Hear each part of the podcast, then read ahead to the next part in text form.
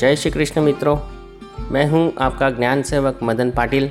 भगवत गीता सीखे इस कार्यक्रम में मैं आप सभी मित्रों का हार्दिक स्वागत करता हूँ। मित्रों, इस दैनिक श्लोकों के माध्यम से हम हर रोज़ थोड़ा थोड़ा करके गीता जी का ज्ञान सीखने सिखाने का विनम्र प्रयास कर रहे हैं।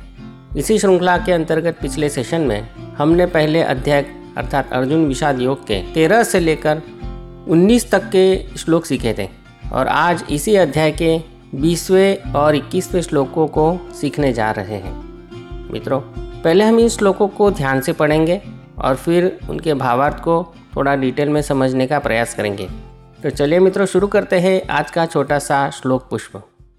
अध्याय एक, अर्जुन विषाद योग, श्लोक क्रमांक 20 और 21 अथ व्यवस्थितान् दृष्ट्वा धार्तराष्ट्रान् कपिध्वज। प्रवृत्ते शस्त्रसम्पाते। धनुरुद्यम्य पाण्डव। धनुरुद्यम्य पाण्डव। ऋषिकेशं तदा वाक्यम्। ईदमाह महीपते। अर्जुन उवाच। सेनयोरुर्भयोर्मध्ये रथं स्थापय मेच्युत रथम स्थापय मेच्युत अनुवाद। हे राजन, इसके बाद कपिध्वज अर्जुन ने मोर्चा बांधकर डटे हुए धुतराष्ट्र संबंधियों को देखकर उस अस्त्र शस्त्र चलने की तैयारी के समय धनुष उठाकर ऋषिकेश श्री कृष्ण महाराज से यह वचन कहा, हे अचूत मेरे रथ को दोनों सेनाओं के बीच खड़ा कीजिए। भावार्थ, मित्रों, पिछले श्लोकों में हमने देखा कि किस तरह से दोनों सेनाओं की ओर से, योद्धाओं की ओर से अपने अपने शंख बजाए गए और साथ ही साथ दोनों ओर से सेनाओं द्वारा रणवाद्य बजाने जाने से एक बड़ा ही भयंकर कोलाहल होने लगा। रणवाद्यों की भयंकर गूंज से कौरवों के हृदय भयभीत हो उठे। मित्रों, अब दोनों ही सेनाओं की युद्ध की तैयारियाँ पूरी हो चुकी हैं और दोनों ही ओर से शंख बजाकर युद्ध शुरू होने की घोषणा भी हो चुकी है। अब सिर्फ़ एक दूसरे पर बाणों की वर्षा और शस्त्र प्रहारी शुरू होने बाकी है। मित्रों, इस समय रणवाद्यों और शंखनादों के साथ दोनों ही सेनाओं के योद्धा के शरीर में एड्रीनालिन दौड़ने लगा है और रक्त प्रवाह बढ़ गया है। सभी योद्धाओं ने अपने अपने भालों, तलवारों ढालों पर अपनी पकड़ मज़बूत से कस ली है। इस समय अर्जुन भी अपने प्रसिद्ध गांडीव धनुष्य को अपने हाथ में लेकर भगवान श्री कृष्ण महाराज से कहते हैं, हे अच्युत, आप मेरे रथ को दोनों सेनाओं के बीच ले चलिए। मित्रों, इस श्लोक में कपिध्वज और अच्युत ऐसे दो महत्वपूर्ण शब्द हमें सुनने मिल रहे हैं। मित्रों, कपिध्वज का अर्थ देख लेते हैं। मित्रों, कपि का अर्थ होता है वानर और ध्वज का अर्थ होता है झंडा। कपि ध्वज का अर्थ ऐसा होता है कि ऐसा रथ कि जिसकी ध्वजा पर स्वयं हनुमान जी विराजमान मित्रों, हनुमान जी के पराक्रमों के बारे में कौन नहीं जानता? भगवान के पिछले अवतार कार्य में, अर्थात श्री रामचंद्र जी के स्वरूप में, हनुमान जी ने उनकी हृदयपूर्वक सेवा की और आज यहाँ द्वापर युग में श्री कृष्ण महाराज के अवतार कार्य में भी वे सेवा में उपस्थित हैं। मित्रों, आपकी जानकारी के लिए बता दूँ कि हनुमान जी ही एकमात्र ऐसे भक्त हैं कि जिनके मंदिर हैं। बाकी इतिहास में ऐसा कोई नहीं हुआ, ऐसा कोई भक्त नहीं हुआ कि जिनकी लोग इतनी आराधना करते हों। हनुमान जी को संकट मोचन कहा जाता है। अर्जुन के रथ की ध्वजा पर हनुमान जी का होना सभी संकटों से मुक्ति का प्रतीक है, मित्रों। मित्रों, यहाँ दूसरा शब्द है अच्युत।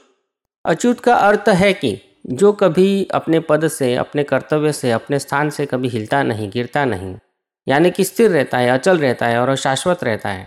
मित्रों, परमपिता परमेश्वर के अनंत नामों में से यह एक नाम है, जिसका अर्थ होता है शाश्वत। अचल, क्योंकि यह संसार रहे ना रहे, बने या बिगड़े, परमेश्वर हमेशा शाश्वत रहते हैं, हमेशा रहते हैं। मित्रों, जब हम परमपिता परमेश्वर के बारे में जानेंगे, यानी वो हमारा एक अलग से टॉपिक है उसके बारे में डिस्कस करेंगे, तब इन सभी नामों पर हम विस्तार से सीखेंगे। अभी फ़िलहाल इस छोटे से शब्दों को याद रखिए। मित्रों, इस श्लोक से हमें क्या सीखने मिलता है? मित्रों, इस श्लोक में सिर्फ़ एक छोटे से घटना का छोटे से प्रसंग का वर्णन किया गया है, जिसमें अर्जुन अपने सारथी भगवान श्री कृष्ण से कहते हैं कि, आप मेरा रथ दोनों सेनाओं के बीच में ले चलिए।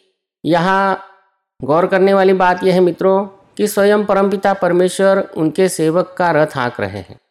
उनके भक्त अर्जुन ने उन्हें जो आज्ञा दी, जो ऑर्डर दिया, उसका वे पालन कर रहे हैं। मित्रों, यह घटना एक प्रतीक है कि परमपिता परमेश्वर अपने भक्तों की सुनते हैं। वे उनके कहे अनुसार उनकी मदद करते हैं। सिर्फ़ उन्हें सच्चे हृदय से अपने जीवन रथ का सारथी अगर बना लिया जाए तो। मित्रों, यहाँ भगवान स्वयं द्वारिका के राजा भी हैं। फिर भी उन्होंने कोई ईगो नहीं रखा, कोई अहम भाव नहीं दिखाया। मैं कैसे तुम्हारा ड्राइविंग करूँ? मैं कैसे तुम्हारा ऑर्डर मानूँ? मित्रों, अगर भगवान में कोई ईगो नहीं है, कोई अहम भाव नहीं है तो फिर हम कौन होते हैं अपने अकड़ में रहने वाले? अगर हमसे छोटे बच्चे या हमारे अधीनस्थ लोग, अगर हमें प्रेम से कोई काम करने के लिए कहते हैं तो बिना किसी ईगो के, पूरे प्रेम भाव से उनकी मदद करके हम हमारा कर्तव्य भी पूरा कर सकते हैं। मित्रों, हम अगर हमारे बच्चों की, हमारे अधीनस्थ लोगों की अगर मदद करते हैं तो वो भी हमारा एक तरह से बड़प्पन है, वो भी हमारा एक तरह से कर्तव्य है राइट तो मित्रों, यही एक सेल्फलेस सर्विस निस्वार्थ सेवा का बोध हम इस छोटे से श्लोक में सीख सकते हैं, है कि नहीं? तो मित्रों सेल्फलेस सर्विस विदाउट ईगो इस छोटे से बोध के साथ आज का हमारा यह छोटा सा श्लोक पुष्प हम परमपिता परमेश्वर भगवान श्री कृष्ण महाराज के श्री चरण में समर्पित करते हैं। कल आपसे फिर मुलाकात होगी। इसी अध्याय के बाईसवें श्लोक में। तो तब तक के लिए आपके इस ज्ञान सेवक मदन पाटिल को आज्ञा दीजिए। जय श्री कृष्ण।